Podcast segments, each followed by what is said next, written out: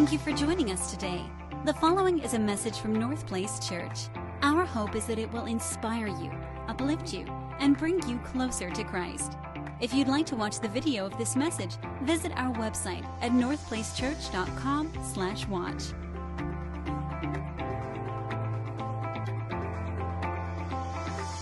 If you have your Bibles, I'd love for you to join me in the 53rd chapter of the book of Isaiah. And uh, if you have a digital device, you can get there, your uh, traditional copy of the Word of God, or it will be on the screens to assist you. There is no other place that shows you how closely God identifies with our pain than Isaiah chapter 53. This is a messianic prophecy by Isaiah hundreds of years before Jesus was ever born, prophetically declaring how he would come and what his life would accomplish, what it would look like. And I want us to look at that together because there's nowhere in the Bible, in my opinion, that shows how God identifies with our pain any more than this passage of Scripture. Isaiah 53 1 says this Who has believed our message? To whom has the Lord revealed his powerful arm? My servant grew up in the Lord's presence like a tender green shoot, like a root in dry ground. There was nothing beautiful or majestic about his appearance, nothing to attract us to him. He was despised and rejected, a man of sorrows, acquainted with the deepest grief. We turned our backs on him and looked the other way. He was despised and we did not care. Yet it was our weakness, weaknesses he carried. It was our sorrows that weighed him down. And we thought his troubles were a punishment from God, a punishment for his own sins but he was pierced for our rebellion, crushed for our sins. He was beaten so we could be whole.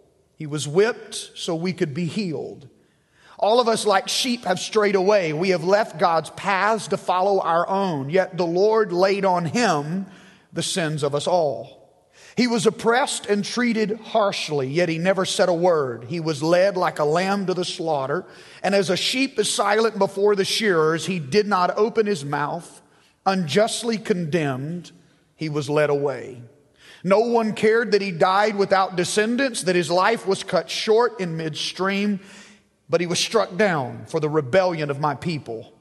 He had done no wrong and had never deceived anyone, but he was buried like a criminal.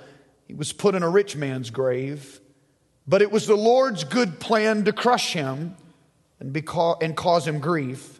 Yet when his life is made an offering for sin, he will have many descendants. He will enjoy a long life, and the Lord's good plan will prosper in his hands. When he sees all that is accomplished by his anguish, he will be satisfied. And because of his experience, my righteous servant will make it possible for many to be counted righteous, for he will bear all their sins. I will give him the honors of a victorious soldier because he exposed himself to death. He was counted among the rebels. He bore the sins of many and interceded for rebels. A couple of weeks ago, while in prayer, the Holy Spirit spoke to my heart about the preaching topic for this weekend. And it was connected to one of the three main core values of North Place Church Christ, community, and compassion. And everything that we do at North Place is an overflow of one of those commitments to experience Christ, to experience community, and to experience compassion. And today, the focus was to be on that core value of compassion. More specifically, how that core value and how that conviction has led us to address the pain in broken people's lives in multiple ways that we serve. But even more specifically, why we are doing what we are doing this summer to address pain and abused, at risk, and abandoned children, both at home and literally around the world. For those of us that are new at North Place, or just a reminder, this was going to be a message this weekend of why compassion is important to us, why we invest so liberally the way we invest in people's pain. This was going to be a conversation about that. And after the tragic events that have unfolded this week across our nation and right here in our own city in the last 72 hours, I knew because as a pastor, you just know the Holy Spirit helps you know through the gift of discernment that this moment has to be shepherded. You don't ignore it, you address it. So I started heading a different direction than what I had originally planned and started crafting carefully a statement for this weekend to address the issues that seemed to be unraveling the social fabric of our nation. A statement that would address these issues in a biblical framework and a Christian worldview. And as I started carefully crafting that statement, it was as if the Lord rebuked me. Now, I've never heard an audible voice in my life, but I felt this whisper in my spirit where the Lord said, I've already told you what to say. The message I had originally planned to preach was to be called The Place of Pain in the Story of God. And I just assumed I would move that sermon down to next weekend, and this weekend I would address the issues of the last 72 hours. But it was as if the conversation about pain in the story of God was the biblical statement to address the issues of the last 72 hours. So, before we specifically talk about what's happening in our nation, let me lay a theological foundation regarding the topic of pain. But before we jump in deep on the topic of pain, I have to be honest with you. Pain is not my thing. I don't enjoy pain. I don't like pain. I don't have a high pain tolerance when it comes to physical pain. I avoid pain at all costs. When I was a kid, I hated to go to the doctor to get shots. And they used to have to trick me to even get me into the building. And when it finally dawned on me why I was at the doctor's office, I was running around. My mom was chasing me. The nurses were chasing me. I ran through the waiting room. I mean, I literally, it was a roundup when I realized that I was there for my shots. They had to hold me down. And that was just last week. No, I'm just, just kidding. I don't like pain.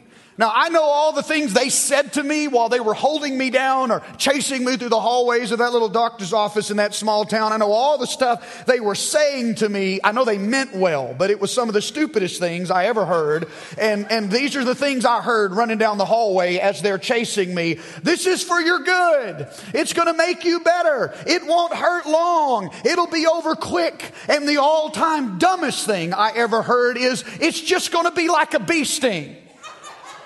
Oh, so that's going to make me dry my tears, sit straight up, and say, let's do this thing because I love bee stings. Dumb. I don't like pain. And then I made a trip to the dentist for the first time, and everybody says, it's no big deal. You know, this is no, no big deal. But somehow the word in that little town from the doctor's office had made its way to the dentist office that I was a runner and they baited me into the chair with candy. And as I laid down, they strapped me in, literally put belts over the top of me in the dental chair, and I knew this couldn't be good. And they're trying to soothe me while the dentist pulls up a power drill and begins to rev up a power drill. And in order to comfort the horror that was on my face in a very calm and soothing voice, he said, Don't worry, Brian, I am going to give you something for your pain. I'm going to give you something so you don't feel this. And so I kind of relaxed. And then he pulls up a half gallon syringe with a six inch needle. Now, you explain that logic to me. How sticking a six inch needle in my gums and holding it there for 30 minutes is supposed to soothe my pain. People don't make sense when it comes to pain.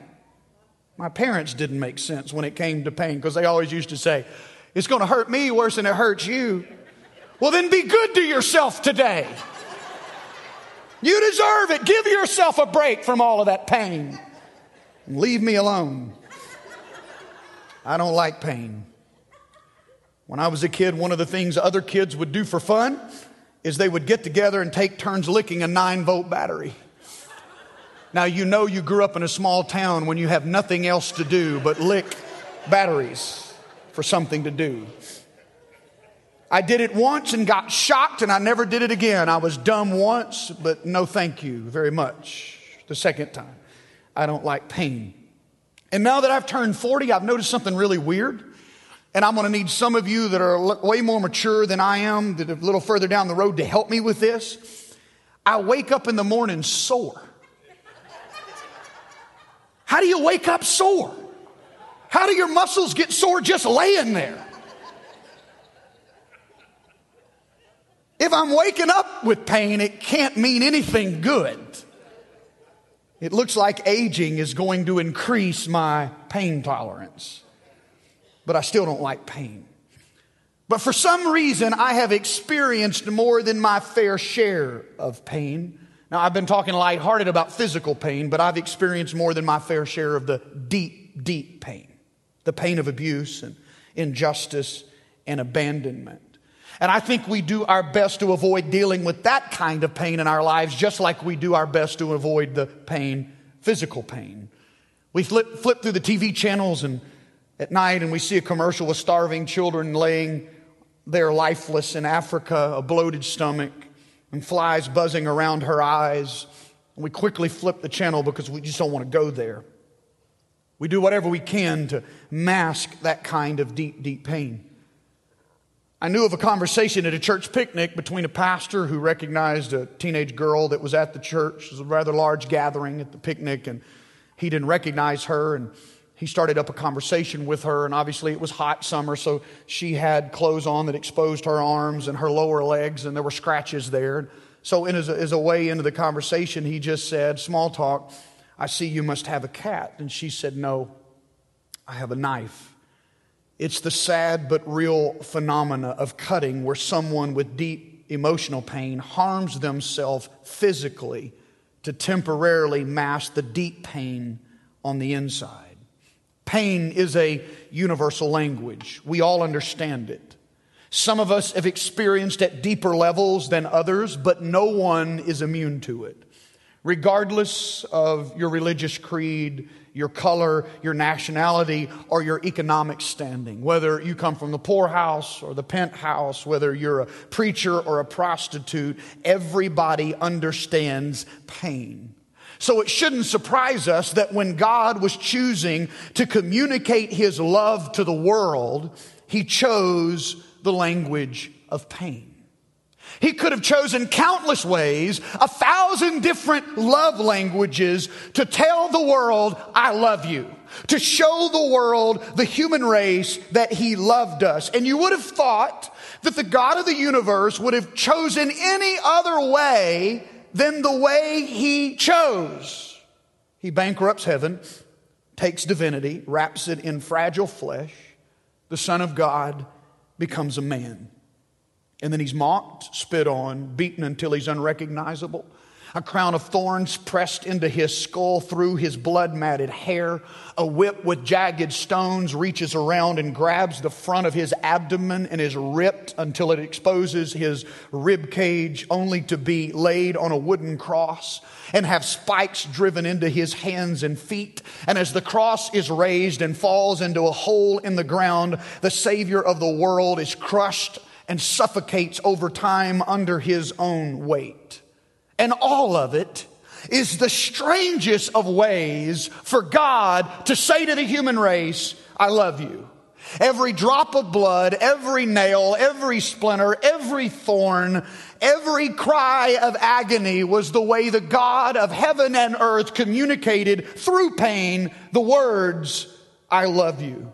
And of all the ways he could have said it, why did he say it that way?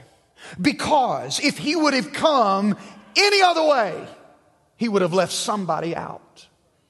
There was only one way he could come to this earth that every person that would ever be born from all time, of all tribes, of all nations, would be able to understand that physical imagery and physical expression of love. We are so diverse. We are so different. We come from so many different perspectives. If he would have picked any of the other thousands of love languages, it would have left somebody out. But to come with an expression of love through indescribable pain is something every human being that has ever lived and will ever live, all people of all times from all places can understand because we all understand the language of pain. Look back at Isaiah's statements that we read a moment ago in verse 2 and 3 of Isaiah 53. It says, There was nothing beautiful or majestic about his appearance, nothing to attract us to him. He was despised and rejected, a man of sorrows, acquainted with the deepest grief. We turned our backs on him and looked the other way. He was despised and we did not care. The message paraphrase says there was nothing attractive about him, nothing to cause us to take a second look. I think it's important for you to understand that when God decided to change the world, He didn't send the King of the ages into the world with splendor and majesty. He sent him here in a very unassuming way. He could have been born into an elite family of great influence, great wealth, and great fame. But then only the elite would identify with God. And yet he chose to become the son of a carpenter who worked with his hands to provide for his family. He lived among the common people of his time. And Ruth Johnson captures the humble simplicity of his life when she writes, Jesus was born in an obscure village as the child of a peasant woman.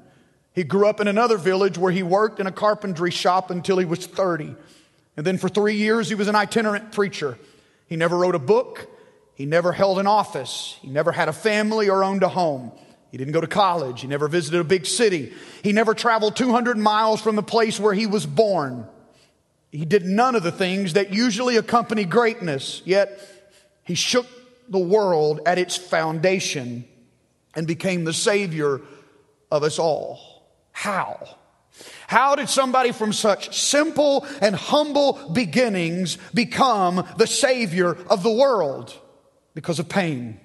Because he spoke a love language in his expression of love to the human race that every single one of us, pauper or prince, can identify with. Now we have to understand this. This is the way it worked. We were all originally made in the image of God. Okay, key word is made, in the image of God.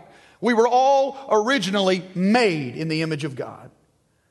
That's the way God designed us. We have the fingerprints of God upon our lives, every one of us.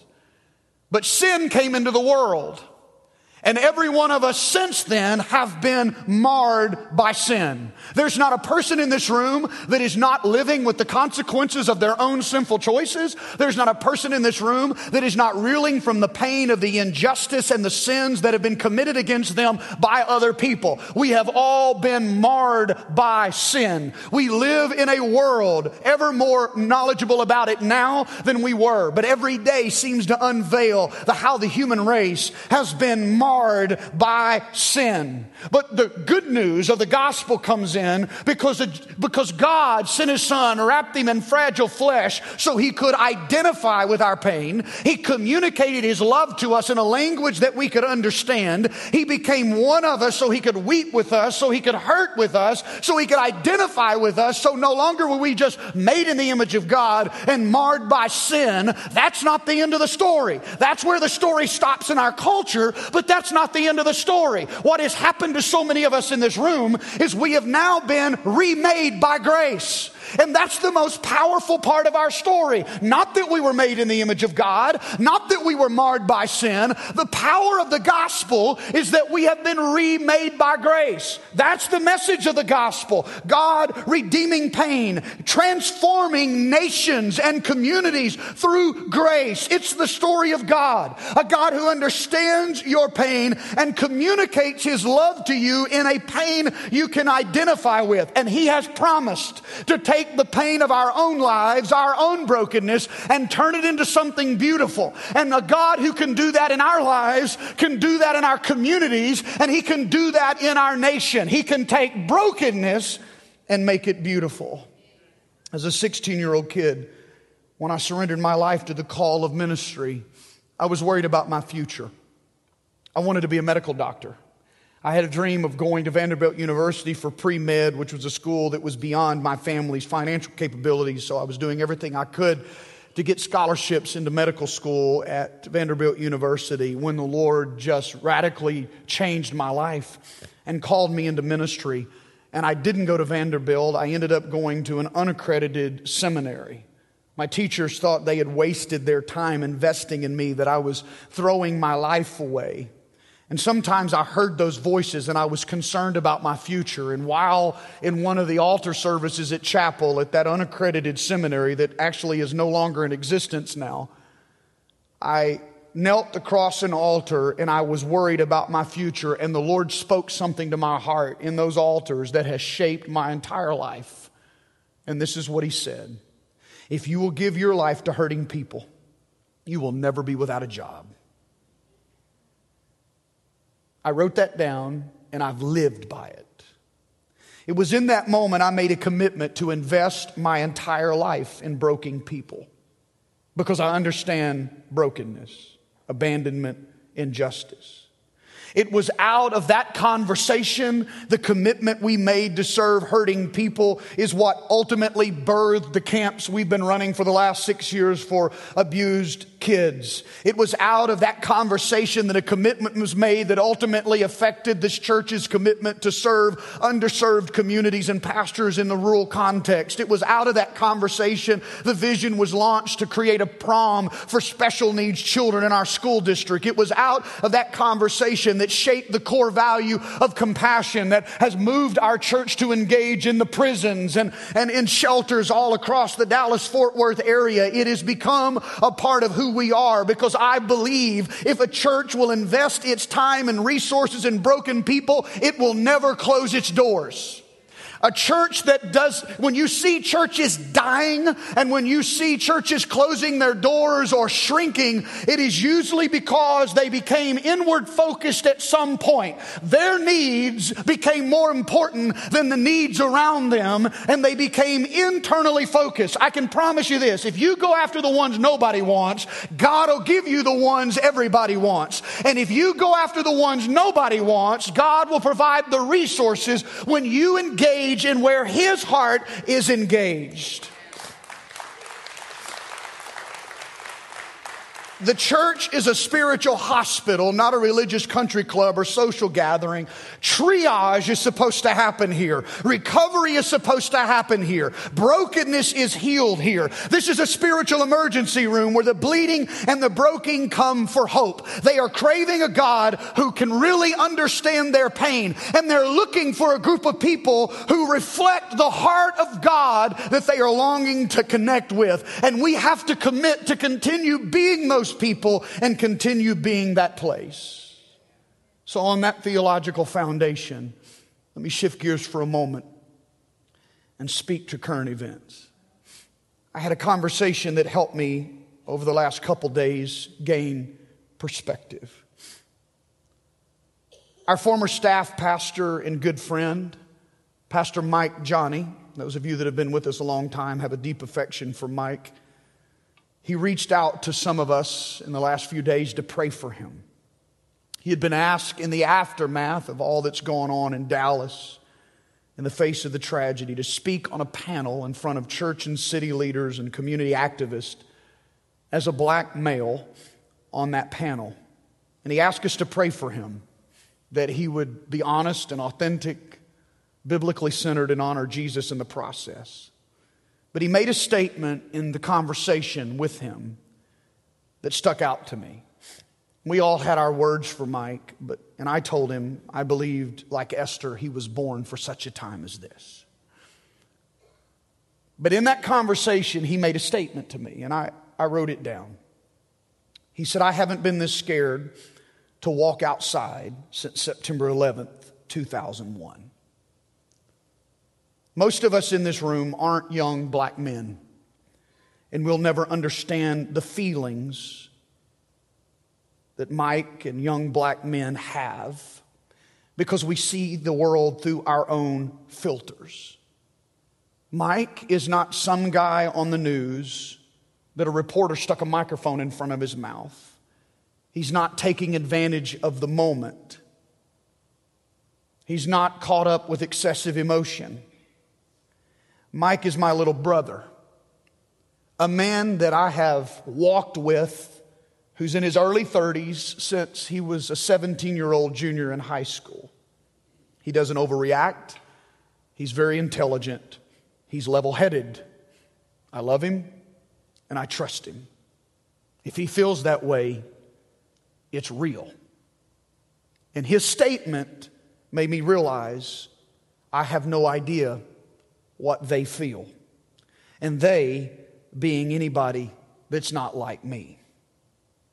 As I read through the updates from some of the wives who attend North Place Church, whose husbands are police officers and they were on duty in the middle of the shootings in downtown Dallas, while other people were running away, they were running toward the fire. I realize that we have no idea what they feel. I'll never fully understand what it means to be something other than a white male. And the recent issues, I'll never understand what it means to be a young black man in America. I'll never understand what it is to be a police officer who risks their life every day. I'll never understand what it means to be a spouse of a police officer who wonders every time they walk out the door if they're not coming home today. But I do understand pain. I understand abandonment. I understand injustice. I understand abuse. I don't understand a lot of those things. And part of an authentic conversation and finding common ground begins with the acknowledgement I don't understand. Just being able to authentically acknowledge that and say, I have opinions that are based on my filter, and I understand that your filter may cause you to see it different ways. I, I literally, I don't get it, but I want to, I want to weep with you when you weep, and I want to, I want you to help me understand. I do understand pain. I've been raped repeatedly by a sexual pervert. I've been abandoned by my father for a significant season of my life. And that pain of abuse, injustice, and abandonment is where I find common ground with a whole lot of other people I don't have anything else in common with. There are a lot of statements that have been made and will be made in the coming days by more qualified people than me to address these issues. And yes, it's true. The evil of stereotyping young black males should not be answered by the evil of stereotyping every white cop. But our world needs more than obvious answers and reactionary cliches. And in my humble opinion, we have to work to find something common. And that common ground beyond Jesus, that common ground is our pain. We all feel it. We are all human. It is what connects us in this race that we call humanity. Our pain is the passport that gives us access into other people's lives. I may not understand what it means to be black American or Asian American or Hispanic American. I don't understand the battles that Hispanic Americans face with the immigration. I see it through my filter, but they feel it through their filter, and those feelings are very real. And while I sit on my side because of the news station I watch and the political party I affiliate with causes me with emotion to fuel that, somewhere along the way there has to be something more and deeper than that that connects me. And the one thing that connects me with them where I don't understand is pain. I know injustice. I know abandonment. So let's talk about pain. Let's talk through the platform our own pain. Let's find some identity there that we can connect with. There was a priest named Father Damien who was sent to be a missionary to lepers on the Hawaiian island of Molokai in the 1800s, and his ministry nearly ended before it ever got started. He ended up every week in the early days beginning his sermon this way You lepers. Molokai was the place they sent all the lepers to protect the mainland and the other islands in the area. And the colony there, the Catholic Church took care of them, and Father Damien was the one sent. But as an outsider looking in, his sermons began, You lepers. A handful of people would come and gather around the chapel. And one day, Father Damien was making his rounds around the island,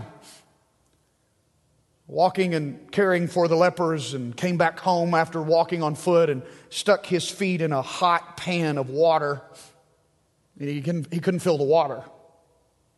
So he reached his hand down there, and the water scalded his hands, and he realized he too had now become a leper. So that Sunday, he got up in the pulpit, and instead of saying, You lepers, he said, We lepers.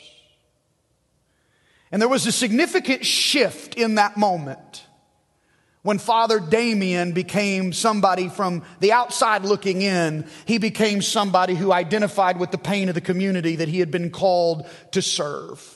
There was some commonality that united them, and to this day, there is an order that is connected to Father Damien. History records who he is, and it almost forgot who he was because he was an outsider looking in, but unexpectedly, there was a commonality that was found that increased his impact. And if I could be so bold as to say today, whether we are white or black, or civilian or law enforcement, or rich or poor, or whatever, we are all lepers.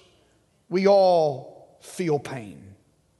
We have to find the common ground on what it is to be human and know that we serve a God who has the ability and has always addressed our pain, redeemed our pain, and He can redeem the pain of a city, the pain of a nation in the same way He redeems our personal pain and trades in the ashes for beauty and the sorrow and the mourning flee away. That the weeping that has endured for the night will give way as joy comes in the morning. And as Joseph said, what others have meant for evil against me, you have meant meant for good because God is in the business of turning things around for His glory. He can turn your pain around for His glory, and He will turn this around for His glory if we will come together under His name and His banner.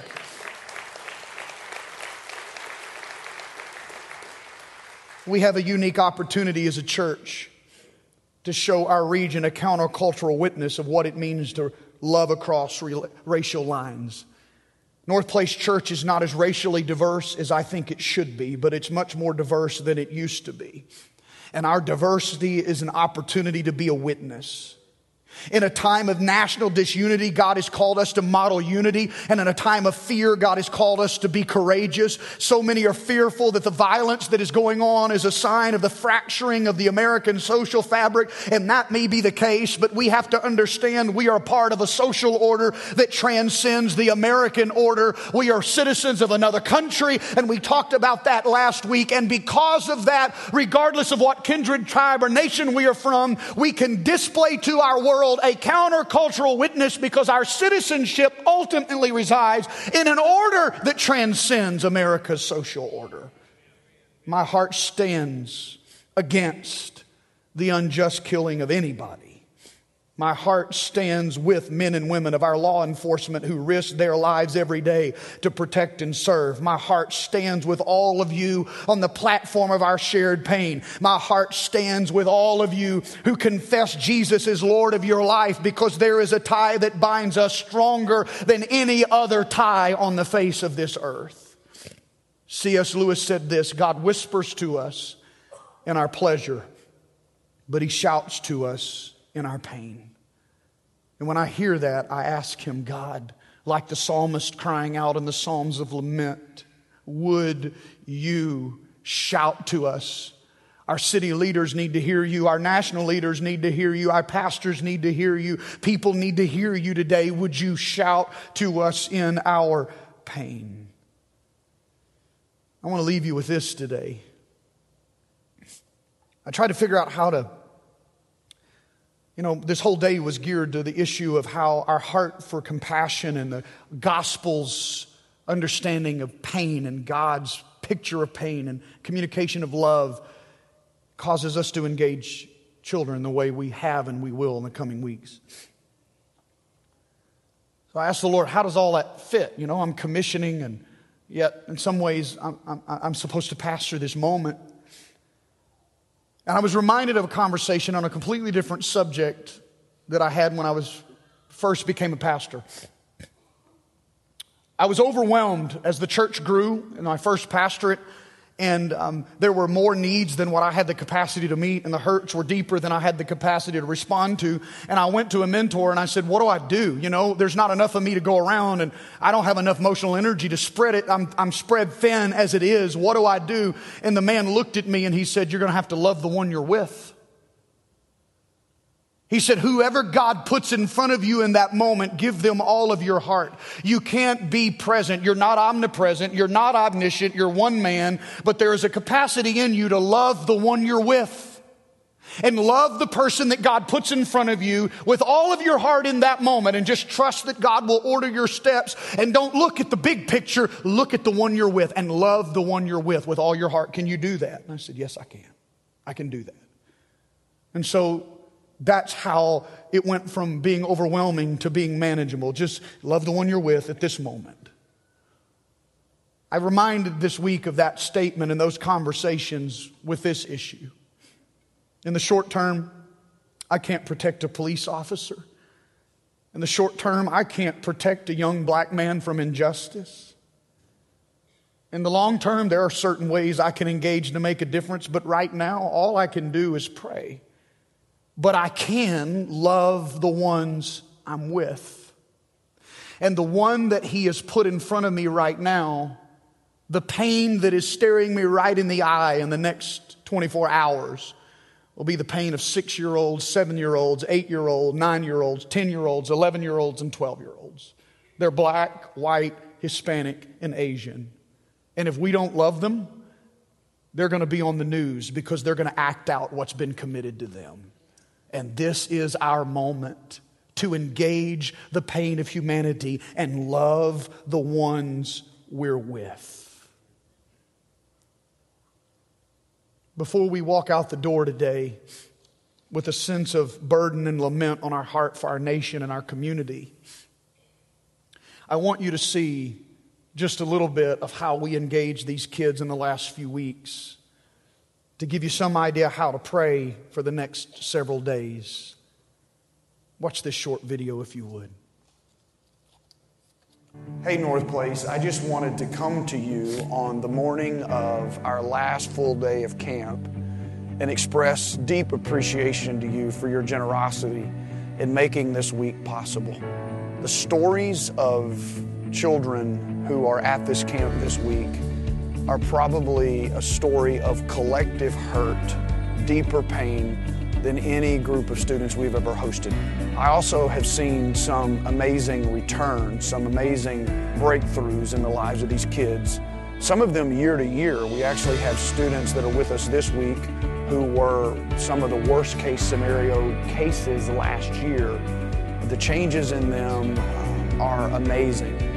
The cross of Jesus Christ has the power to forgive sin, but he also he also has the power to heal the consequences of the sins that have com- been committed against these kids. Uh, your generosity, your heart for this kind of thing allows the power of the gospel to impact these kids where the sins of other people have broken them. And today they're being restored.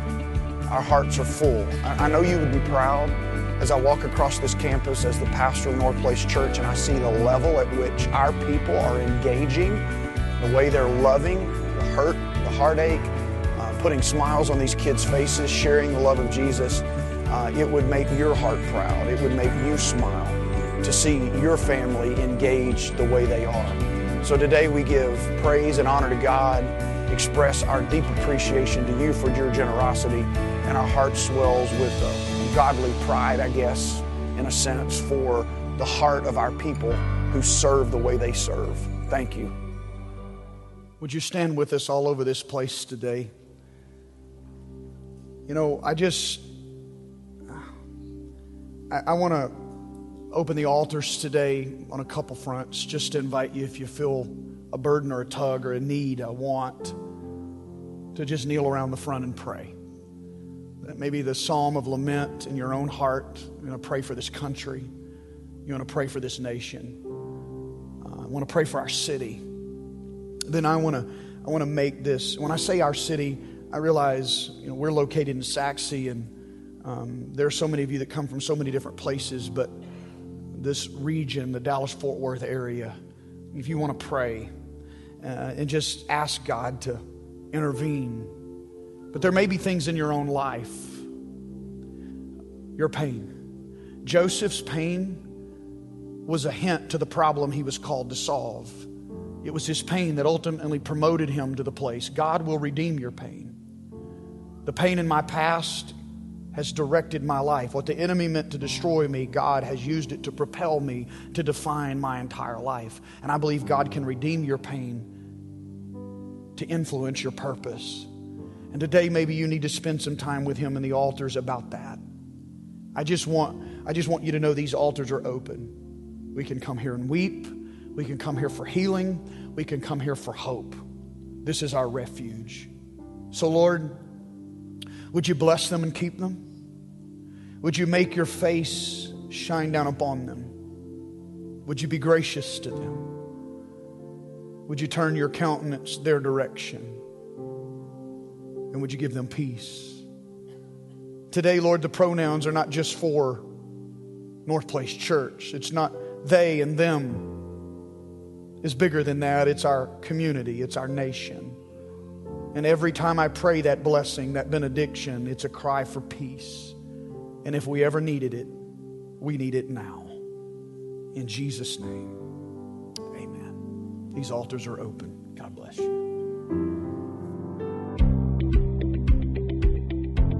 Thank you for listening to this message from North Place Church.